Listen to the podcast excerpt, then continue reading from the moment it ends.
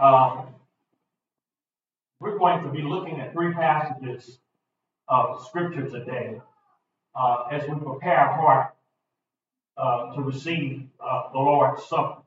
We're going to be looking at three separate passages of Scripture on today. And uh, first one that we're going to look at, and I will have some on the screen, but our major one, uh, we're going to be in uh, 2 Corinthians, the 6th chapter, verses 14 through 15. Uh, and then we're going to be uh, looking at uh, in the book of Numbers. And I won't have that one on the screen. And uh, just giving you a heads up, if you get your Bibles out, we're going to be in Numbers, the 19th chapter. Amen. On today. And uh, let's begin reading from the New King James Version. It says, Do not be unequally yoked together with unbelievers. For what fellowship have righteousness with lawlessness? And what communion has light with darkness? And what accord has Christ with Belial? Or what part has a believer with an unbeliever? And what agreement has the temple of God with idols?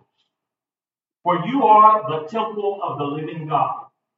As God has said, I will dwell in them, walk among them, and I will be their God, and they shall be my people. Therefore, come out from among them and be separate, says the Lord. Do not touch what is unclean, and I will receive you. I will be a father to you, and you shall be my sons and daughters, says the Lord Almighty. Hallelujah. May the Lord have a blessing to uh, the hearing and uh, the reading of his word there uh, in 2 Corinthians 6 and uh, 16. And uh, when we go back to that first uh, verse we read, uh, 2 Corinthians 6 14, do not be unequally yoked together with unbelievers. For what fellowship have righteousness with lawlessness? What commune has light with darkness? And when I when we look at that verse, that's a verse of scripture that uh, I'm, going to look like I'm going across some things that you don't hear preached a lot. But when it talks about uh, not being unequally yoked together uh, with unbelievers, man, primarily it means that a saved person should never marry an unsaved person.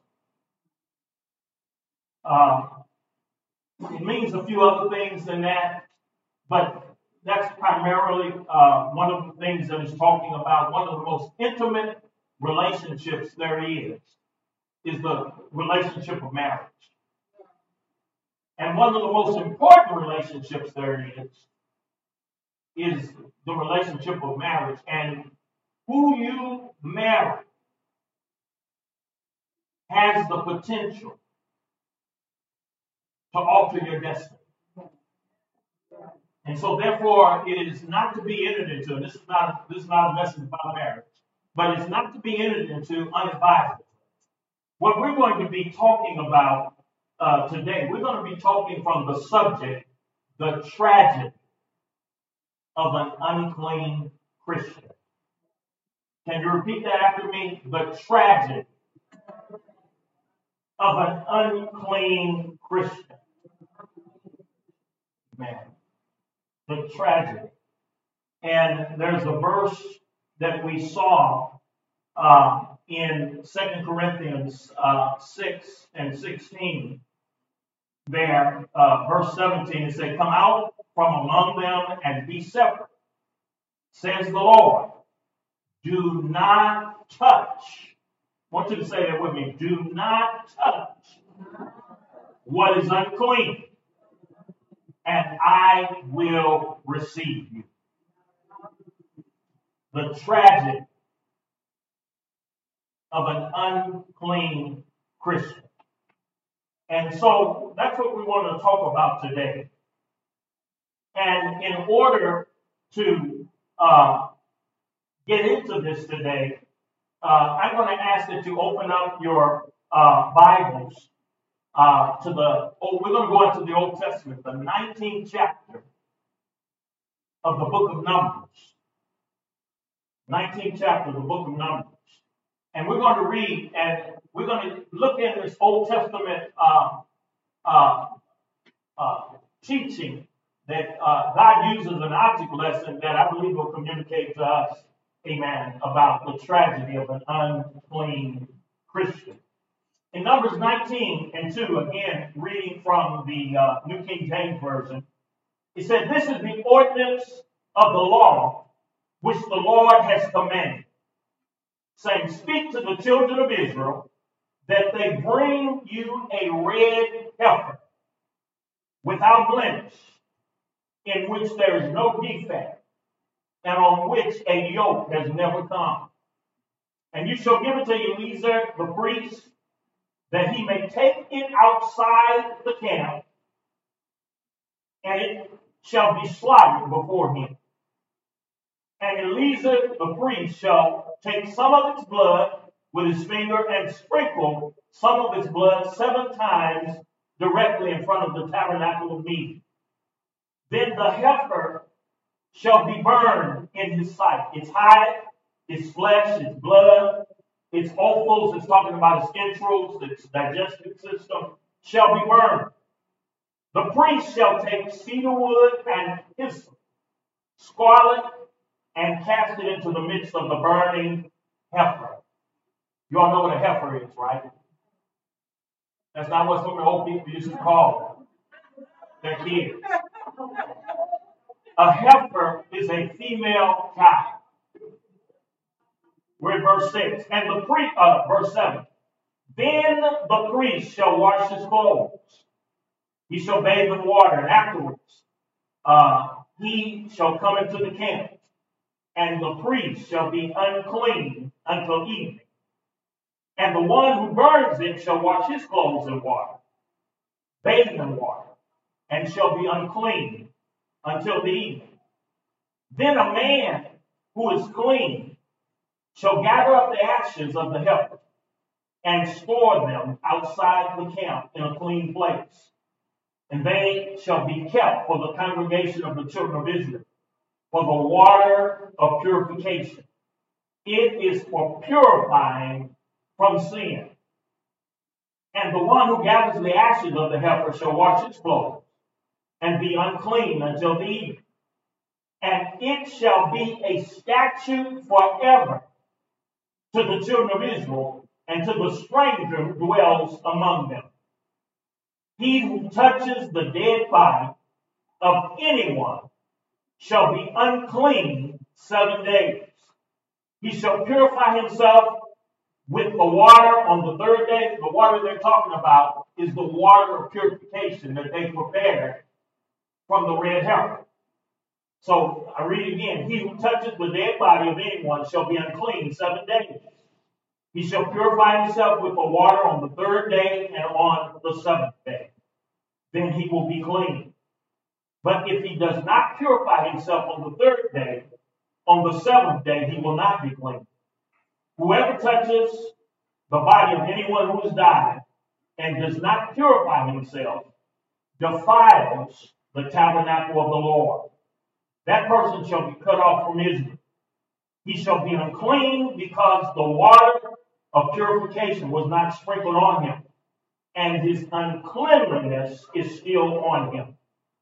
This is the law that a man that dies in a tent and all who come into the tent, and all who are in the tent shall be unclean seven days. And every open vessel which hath no cover fastened on it is unclean. Whoever in the open field touches one who is slain by the sword, or one who has died, or a bone of a man, or a grave, shall be unclean seven days. And for an unclean person, they shall take some of the ashes of the heifer burnt for purification from sin and running water, and shall put it on them in a vessel.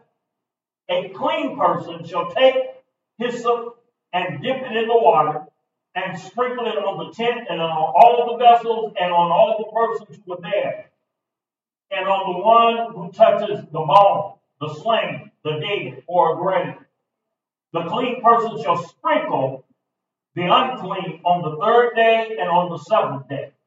And on the seventh day he shall purify himself and wash his clothes and bathe in water. And at evening he shall be clean.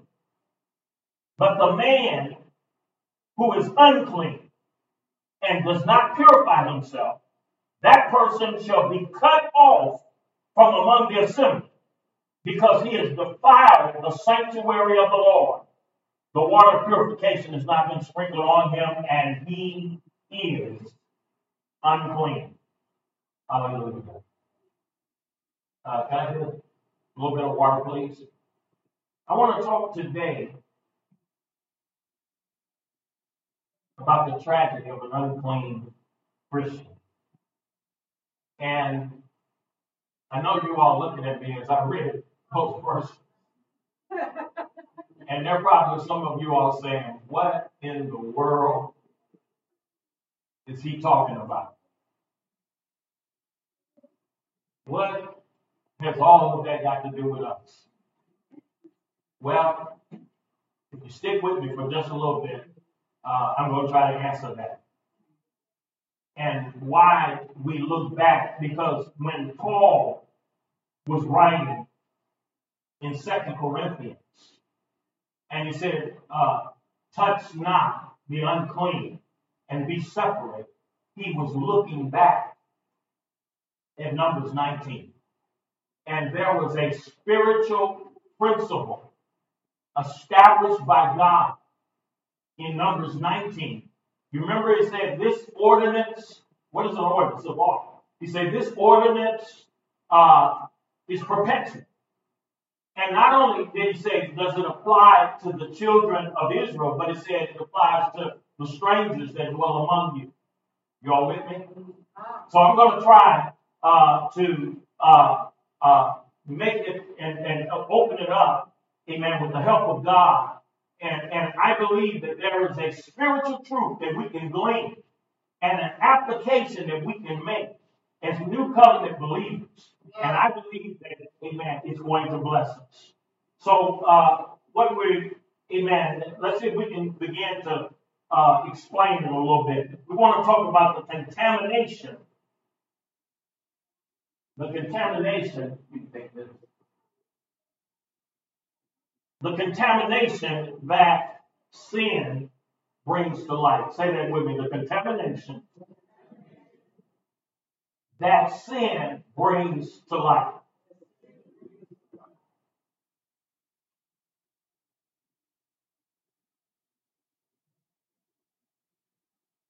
Let's see if we can show how this applies to us today. The contamination that sin brings to light. You see, in the Old Testament, God had a law that we were not to touch a dead person. Now, obviously, if you touched a dead person, uh, there were germs. There, it could have been disease. You, you, you know, uh, uh, and but but but what God was talking about was not just a matter of hygiene. Um, you know, you could wash your hands. You could uh, uh, you know, if they had a disease, you could uh, isolate. You know, some of us are experiencing that during the pandemic. Uh, you can isolate yourself, uh, quarantine yourself for uh, a certain amount of time. but what's going on here goes far beyond hygiene and sanitation. God is teaching an object lesson. And the object lesson is that death and sin are inseparably linked together. Sin caused death to enter into the world. The entrance of, of, of death was because of sin. Therefore, death is the visible sign of sin. In fact, it's going to be one of the last enemies that Christ destroys. And death has been used as a reminder that the wages of sin is death. Romans 6 and 23. So God said, don't touch a dead body. And he was giving, uh, as I said, more than a lesson on hygiene. Don't pollute yourself. What in, in essence, do not pollute yourself with sin. And when Paul in the New Testament says, touch not the unclean thing, uh, uh, 2 Corinthians 6 and 17, he's not talking about dead bodies. He's talking about sin. Now, what kind of sin? Or what kinds of sin is he talking about? Well, I believe that when we look back and begin to explain uh, Numbers 19, uh, it will help us understand the types of sin. And so, uh, when we look back on Numbers uh, 19, the first type of sin that we see is what I call calculated sin, or what is sometimes called presumptuous sin. In Numbers 19 and 11, it said there, and he that toucheth the dead body of any man shall be unclean. Now, when a man, woman, boy, or girl presumptuously walks up and lays his hand on a corpse upon a dead body, God says he's unclean. And when we talk about calculated sin, we're talking about somebody who does it deliberately. It wasn't by mistake. It wasn't, uh, uh, they, they, they, they calculated. They did it willingly. They did it knowingly. Amen. They touched the unclean thing, and that is what we call a calculated sin or a presumptuous sin. Now, remember, the image is a dead body, but I'm not talking about a dead body. It could be any kind of sin. The dead body is representative of sin. And the most dangerous sin in the uh, the most dangerous sin in the world is the sin that you commit with the eyes wide open. Knowing that what you're doing is deadly. But saying, I'm going to do it anyway. In Psalms 19 and 13, David played, uh, prayed and said, Keep back thy servant also from presumptuous sin. Let them not have dominion over me. When any of us, when we sin willingly and deliberately and definitely, we know that what we're doing is a sin, you're touching an unclean thing. And we know that it is a deadly thing. And I want to warn you today about the tragedy of an unclean Christian. And and and and that subject, uh, I, I, I, I, you know, I'm not talking about the world today. I'm talking about Christians. The tragedy of that unclean Christian, because all of us who are believers have the ability to do this. When we got saved, our hands weren't tied behind our back.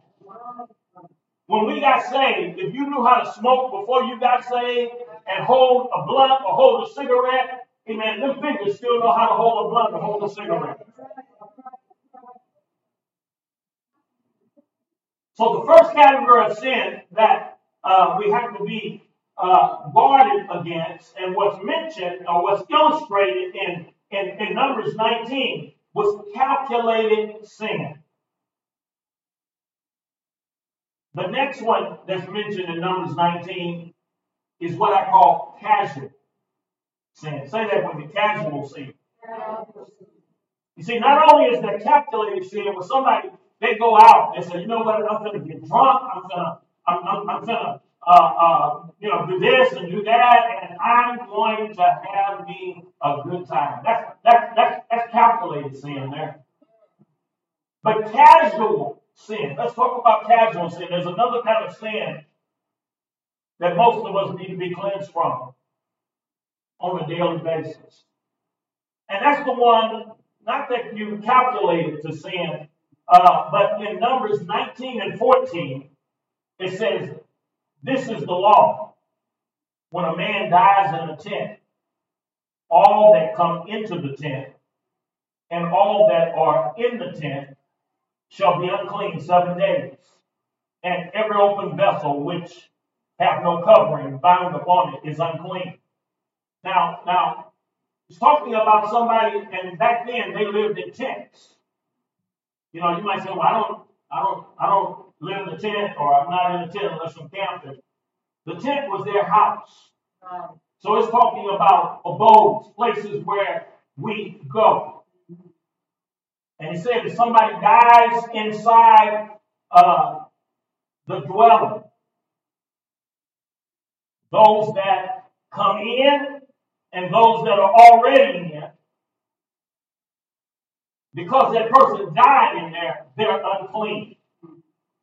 So, so what we're talking about here is you do not necessarily have to deliberately or presumptuously defile yourself. But if you're just around defilement, oh, is anybody listening to me? If you're just in a place where death and defilement takes place, and you have casual contact with it, you got contact with sin. And casually, you've been corrupted. Some of you are saying, well, you know, can you illustrate that? Uh, yeah, I can. Anybody ever been into a, a, an environment where there were a lot of people smoking? Smoking tobacco cigarettes or smoking marijuana or, or whatever they're smoking. And, and, and how many know if you hang around where enough people are smoking, even though you're not smoking, number one, you're going to come out with the smell of smoke in your clothes. And if they're smoking some of that, you know, funny stuff, and you're around long enough, you can come out with what do they call it? A contact or buzz. And you weren't even the one who was invited. Talking about casual sin. So, so you might say, well, how go? Well, illustrate that for me, uh, Pastor Dunn. Well, if you work in an office or uh, uh, you know any workplace where uh, there's a, there, there, are unclean conversations going on all the time, dirty stories, dirty jokes, innuendos, or perhaps uh, you know with uh, social media you don't really have to go looking for it. They'll find, they, they'll find your inbox. They'll try to track you down. And, and, and, and uh, defilement, things that uh, uh, are unclean. Uh, the programs that come on our television, uh, a lot of times I started out watching the program and I thought, okay, this is going to be good. It's got a lot of action and so forth. And all of a sudden, uh, some stuff starts coming across the screen, and I'm like, uh, uh, uh. I'm in a tent with dead men.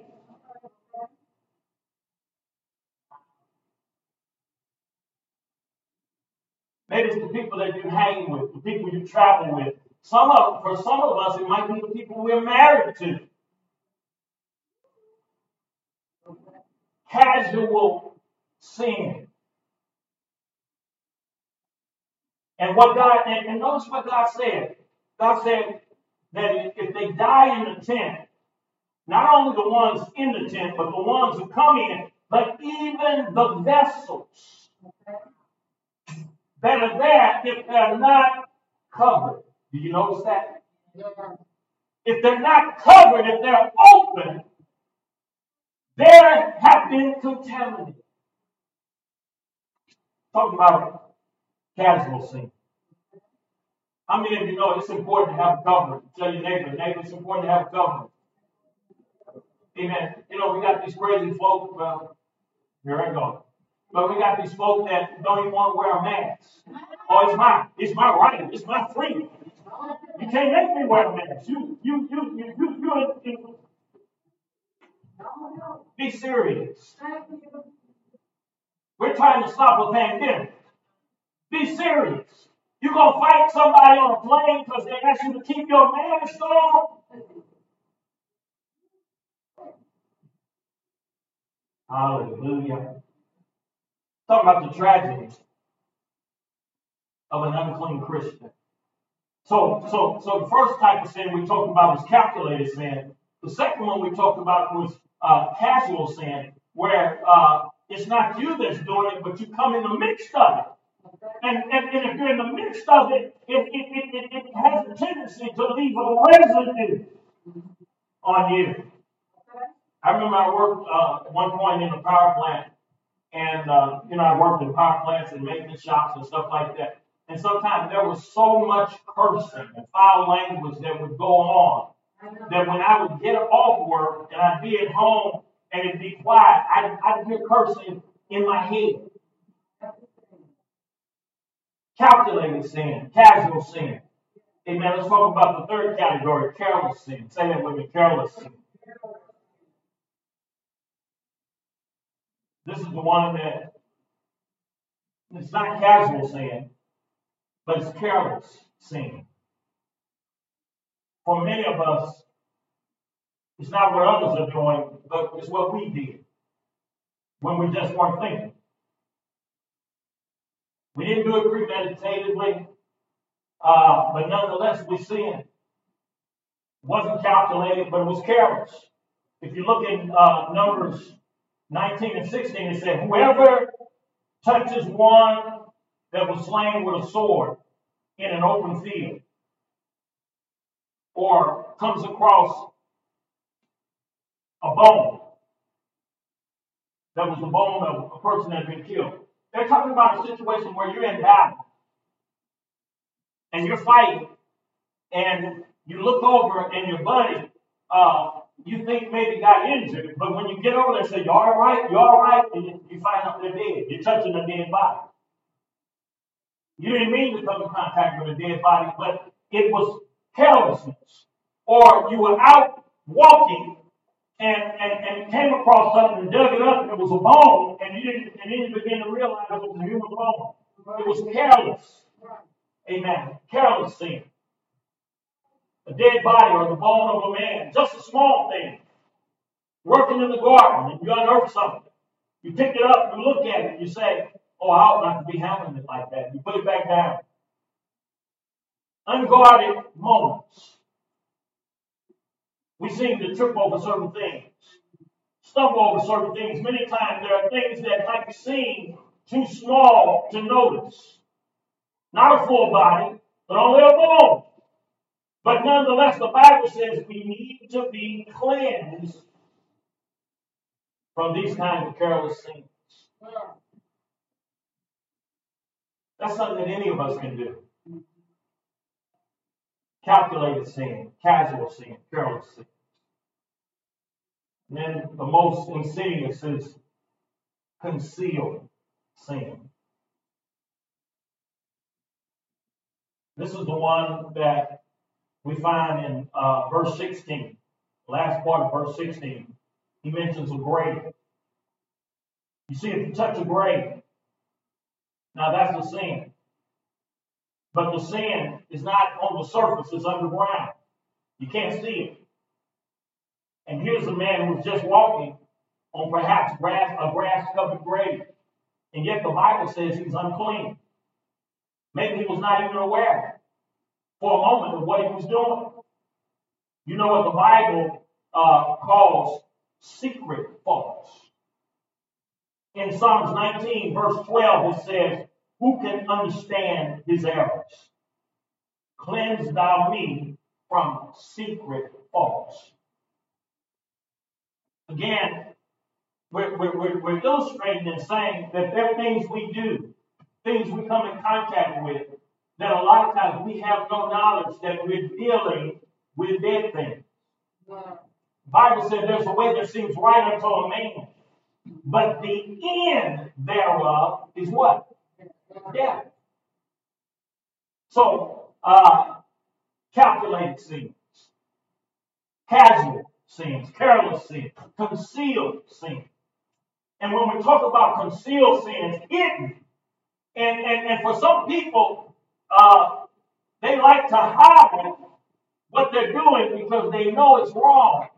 But when you hide it and conceal it, uh, you're, you're, you're not leaving yourself open uh, for deliverance and healing.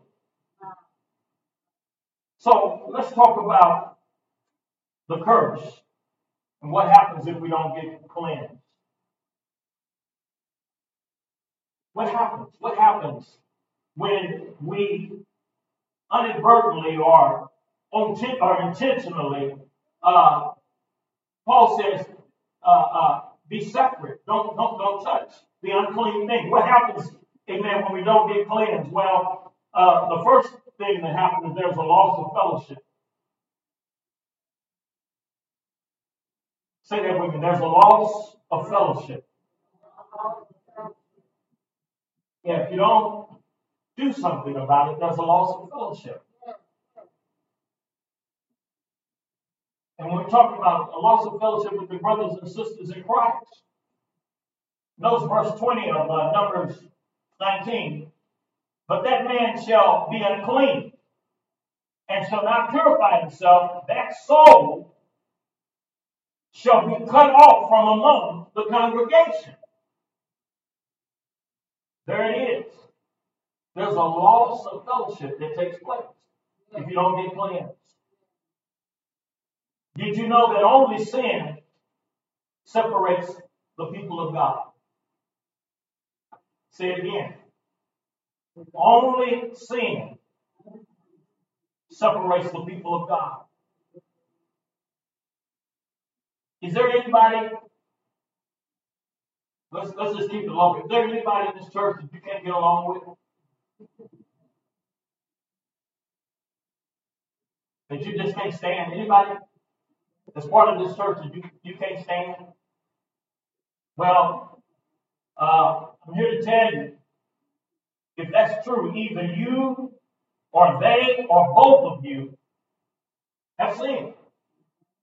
Because sin is the only thing that separates people in the body of Christ. Hallelujah.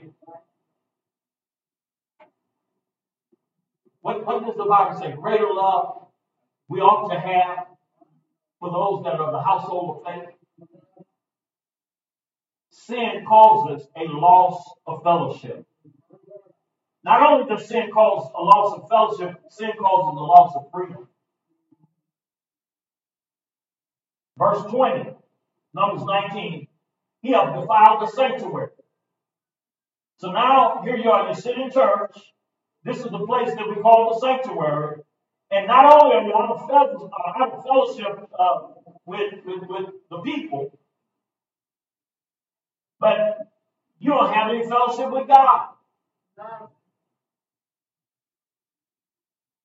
We're getting ready in a little bit to uh, observe the Lord's Supper. And it says that if you're not cleansed, not only are you defiled, but the things you touch are defiled. Everything you touch, you contaminate. You ever been around somebody that, uh, when you're in their presence, they just make you feel dirty? Anybody, anybody ever been around some folk like that? Or am I the only one that runs into this kind of folk? You feel like that after you get through dealing with them or talking to them or listening to them, that you need to go take a bath, a shower.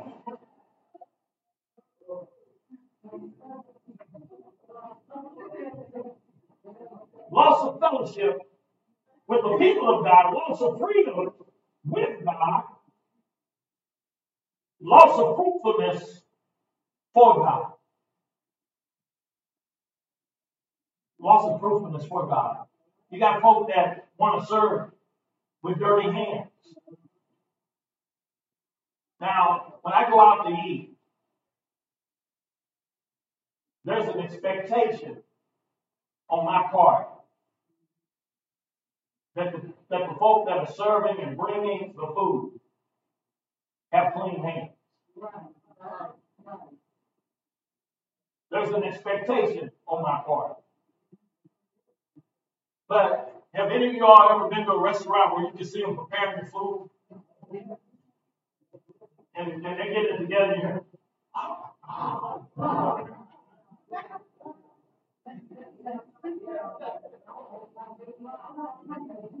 And then here they go grabbing the spoon and, you know, and they're going to bring it up to you and want to serve it to you. Or have you seen them? I, I, I've been places where I work with folk, and you be in the bathroom and they be in the bathroom, and you go to the sink and you're washing their hands, and they flush the toilet, and they get up and head right out the door. And then got nerve enough to want to, want shake your hand or want to share something they got. Yeah, I got something that's good. Want some? No, I don't want none. And yet we've got nasty Christians who want to be seen, who like and enjoy being up in the front and always want to be seen doing something, but they're doing it with dirty hands. There's a loss of fruitfulness to God. Cut off from the congregation, cut off from uh, the freedom from the presence of God, and a loss of fruitfulness. And whatever the unclean person touches shall be unclean. What that's talking about is there people that everything they touch dies. And what we're talking about here, not just uh, natural death, but spiritual death. Anything that get involved in, it is of dying. Have an organization, have a, have a church, have a choir, uh, have a social group, whatever you have, certain people can come and when they join things begin to die. That's why, and, and, I used to wonder sometimes because as a pastor, you want everybody to be saved. You want everybody to come to the knowledge of God. You want everybody, uh, uh, you want to invite everybody. You know what I found out? You can't invite everybody. You can't deal with everybody. I used to, I used to feel bad that if I would call a prayer line, uh, I felt I had the obligation to pray for everybody. Do you know what God had to straighten me out? And one time God told me, He said, Don't pray for them. I was interceding for another preacher. And he and another preacher were having a, a, a dispute. And he wanted to talk to me uh, uh, or, or, tell on the other preacher, whatever, you know. Uh, but I got on my knees before I had the conversation with him began to intercede in his behalf. Intercede, ask God uh, uh, to minister to him, to bless. And the Spirit of the Lord stopped me from praying and said, Don't bring their name up before me. He said, Don't even uh, uh, call their name. And I remember it shocked me so that I kind of got up from praying my knees and I'm like, Whoa. And then that same brother called me and wanted to run down the other brother, and I said, You stop right now. So you stop right now. I'm done. And he said, What you mean? What you mean? I said, God told me not to pray for you. And he said, what, what, what, what, wait. I said, You got to say another word. I'm done. They bring death because they're unclean. And I don't know about you, but I don't want that to be me. I want when, when I go somewhere, when somebody meets me, when somebody comes in contact with me, I don't want to be in that have unclean hands and, and promote death. I want to promote life. Hallelujah. Let's talk about the cleaning agent that we see here in uh, Numbers 19. The cleans, the cleansing agent. Uh, you see, God provided the red heifer as a, as a, as a, as a temporary means or as a type of purification and cleansing. I was thinking about uh, the fact that number one, it's a red heifer, female cow. And, and I'm going to show you shortly that it represents Jesus. And you would say, well, how does a female cow represent Jesus? And well, when I think about the church, the church itself is styled as the bride of Christ. Am I right about it? And and when you look at things, uh, when something is objective, uh, you know, kind of dealing with the outer, uh, it's, it's, it's, dealt with in the, with a, a male uh, pronoun, male gender. There are things that are talked about and they're, they're more out there, outside, objective. But when you're dealing with something that's subjective, inward, reflective, it's dealt with a female gender. You all understand what I'm saying? Even though it could be a male person, but it's dealt with with a female uh, uh, pronoun because it is it is uh, not uh, objective. It is uh, reflective. It is subjective. It's about feelings and thoughts. And so, uh, in talking about the cleansing agent, uh, the ashes of the red of red heifer picture the Lord Jesus Christ. And the thing about the cleansing agent is that it must be acceptable to God. Let me first say that uh, the sacrifice is an animal that was slain pictures Jesus, and I'll show you why. You'll notice that it said there uh, that she was without spot or blemish. Look at, if you will, in verse uh, 2. This ordinance of which the Lord hath commanded, saying, Speaking to the children of Israel that they bring thee a red heifer without spot wherein there is no blemish. This is the sacrifice, has to be sinless, without spot, without blemish. It's a picture of Jesus. Notice it also said, no yoke could ever have been on its shoulders. That means that the sacrifice has not been scarred by the yoke of sin. Verse 3 the sacrifice had to be killed on the outside of the gate without the camp. Numbers 19 and 3. That is a picture of our Lord Jesus who died outside of the gates of Jerusalem on Calvary's cross. Notice verse 4, the Bible says that the blood is sprinkled seven times. Seven is a perfect number that speaks of the perfect blood of our Lord Jesus. Verse 5, and one shall burn the heifer in his sight, her skin, her flesh, her blood, her entrails shall be burned. This speaks of the Lord Jesus, who endured, who endured the fiery wrath of God for us. So, in order for the cure to be effective, it must be acceptable to God and it must be accessible by man.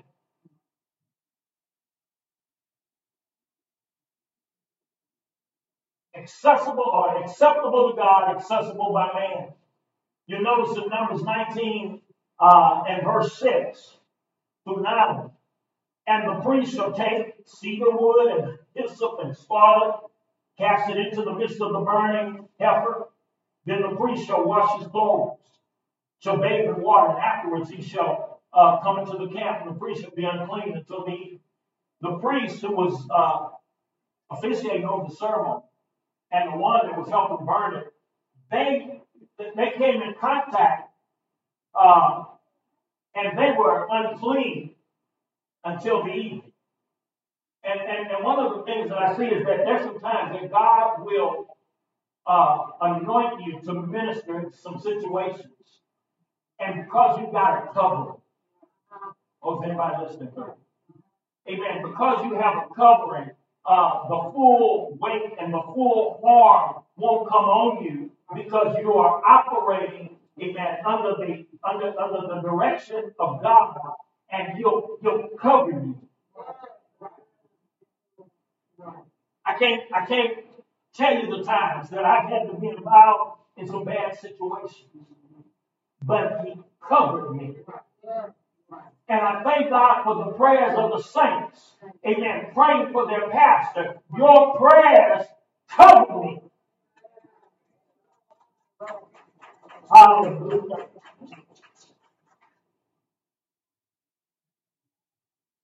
And so they would they would burn the heifer. And, and, and what would be left would be ashes. And they would take it and they would store the ashes of the red heifer. Now, why did they keep the ashes? Well, uh, the ashes were evidence of the finished sacrifice. And they were to be perpetually preserved and kept in a clean place, amen, for the removal of daily sin and its pollution. And so when a person would become unclean, whether uh, whatever the means that they became unclean, what they would do is they get the ashes of the red heifer and they would mix it with running water. Not stagnant water, but running water, living water. Amen. And and you remember how uh, Jesus told the woman at the well, if you knew who I was, you would be asking me to give you a drink of what? Living water. And so they would mix the ashes of the red heifer with running live water.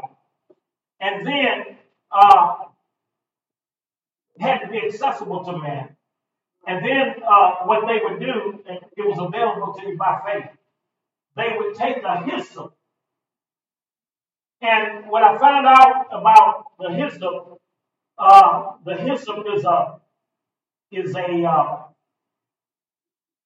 kind of a, a bush-like thing that grows on the wall, uh, a, a shrub that grows in Israel.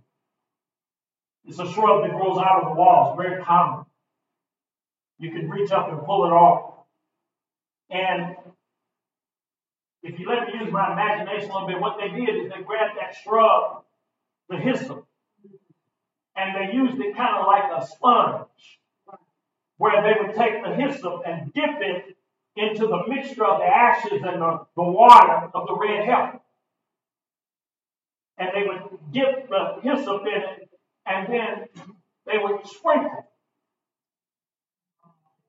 the waters of purification.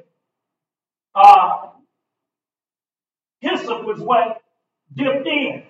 And I believe that the hyssop, that shrub hyssop, represents our faith. Because it is our faith that dips in to that precious blood of Jesus. Hallelujah. It's the emblem of faith.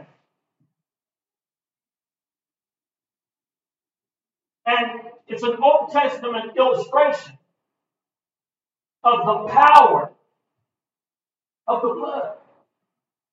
In fact,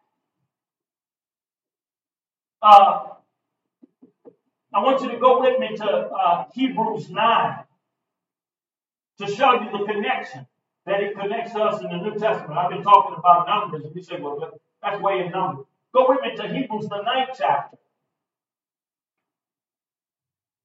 And the 13th verse.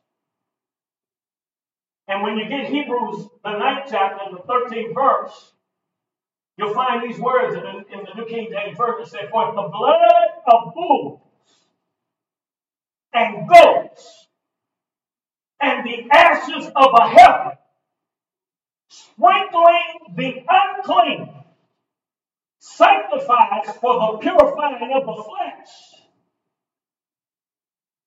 How much more shall the blood of Christ, who through the eternal Spirit offered himself without spot to God, cleanse your conscience from dead works to serve the living God. Do you all see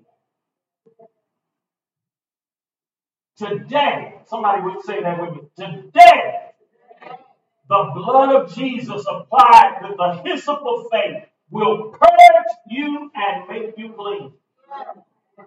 Today, the blood still has its power.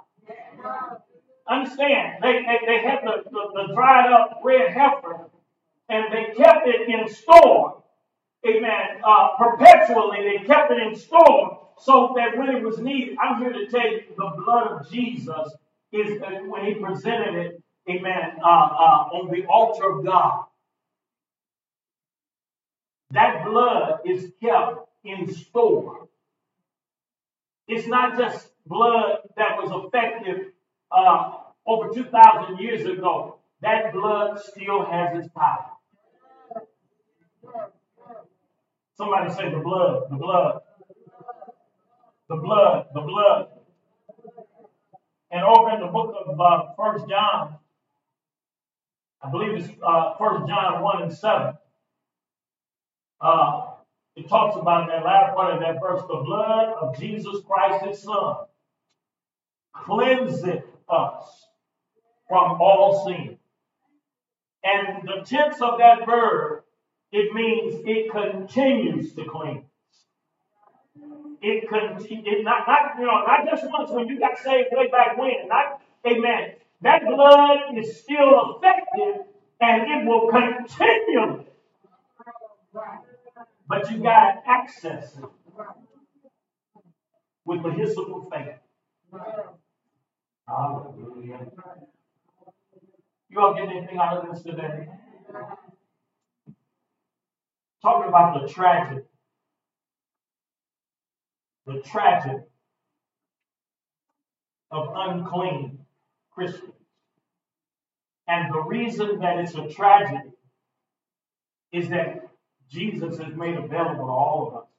We don't have to, amen. We can we, we, we can come clean and we don't have to stay dirty. I want you to say that with me. Jesus has made it available where we can come clean we can become clean. We don't have to stay dirty. Hallelujah.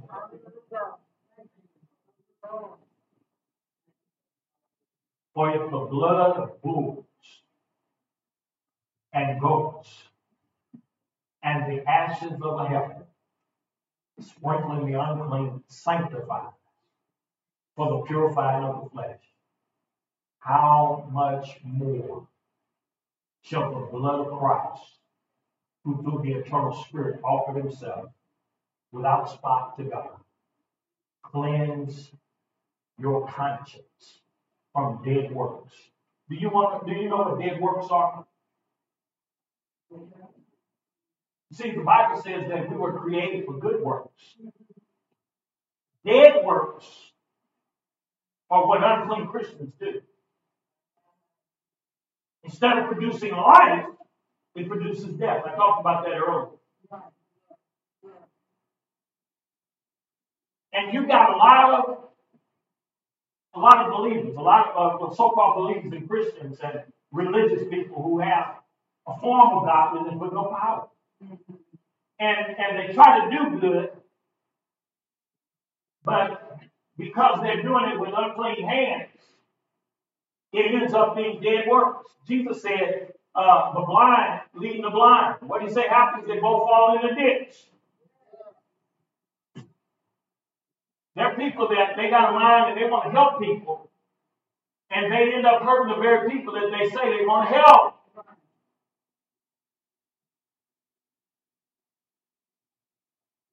But amen, how much more the blood of Christ, who through the eternal Spirit offered himself without spot to God shall cleanse your conscience from dead works to serve the living God. The tragedy of an unclean Christian. We can turn that around. Amen. And as I said when I began, and I'm uh, getting ready to close out with our live stream audience now, and to those that are in the sanctuary, we're going to close out. Do you know what the modern day equivalent of the application of the red heifer is for the New Testament believer? The modern day equivalent of that is Jesus said, as often as you do this, you do in remembrance of me. What the bread represents his body. The cup represents the blood of the new covenant. And and, and that's why Paul talked about when they misuse uh, and uh, the, the, the, the, Lord's Supper, when they would uh, abuse it, he said, don't do that. He said, that's the reason that many of you are uh, suffering and many of you are asleep. He's talking about dead. Right. He said, for, uh, but that is the New Testament equivalent I'm not saying uh, if wrongfully receiving communion can lead to weakness and death, then rightfully receiving communion, it can be a supper that brings life. Right. For the children of Israel, over the Passover, you had to eat the meal if you wanted to make the journey. So, to our live stream audience, as we get ready to close out, Man, I hope that word has uh, touched you. And if there are those of you that are watching this by live stream and you're thinking to yourself, wow, uh, I'm unclean. Some of those things that you were talking about, Pastor. Maybe not calculated, but maybe casual. Uh, uh, you know, not me, but the folk around me. And I feel dirty. I'm here to tell you, amen, that the blood still works. And so, to those of you that are watching me by live stream, I'm, just going to ask you just lift your hands and pray with me right now. Heavenly Father, Lord, I thank you for your word. And Lord, I believe your word. And by faith, I am applying the precious blood of Jesus. By faith, I'm applying the precious blood of Jesus your word said that if we would uh, confess our sins, that you would be faithful to forgive us of our sins and to cleanse us from all unrighteousness. Lord, I believe, I believe it. I thank you, Lord, right now. And I thank you that the blood has this cleansing and continues to work in my life. And I thank you, Lord, that I will not be stuck doing dead works, but I'll be able to serve a living God. If you meant that, amen, I believe God is doing it for you right now. Uh, send us some comments, send us some response. Let us know, amen, uh, how you are doing. Amen. And I want to say God bless you, and uh, we'll see you next week. God bless you. Amen. To those in the congregation, uh, we're going to, amen, close out today uh, with the Lord's Supper. And uh, Paul, and they're going to prepare and uh, pass out the elements in just a moment. But in the book of Corinthians, 11th chapter,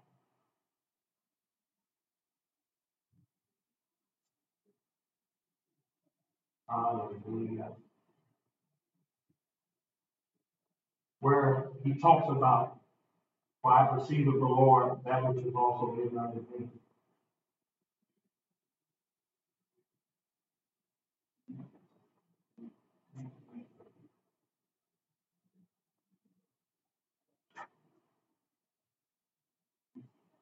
We have our elements.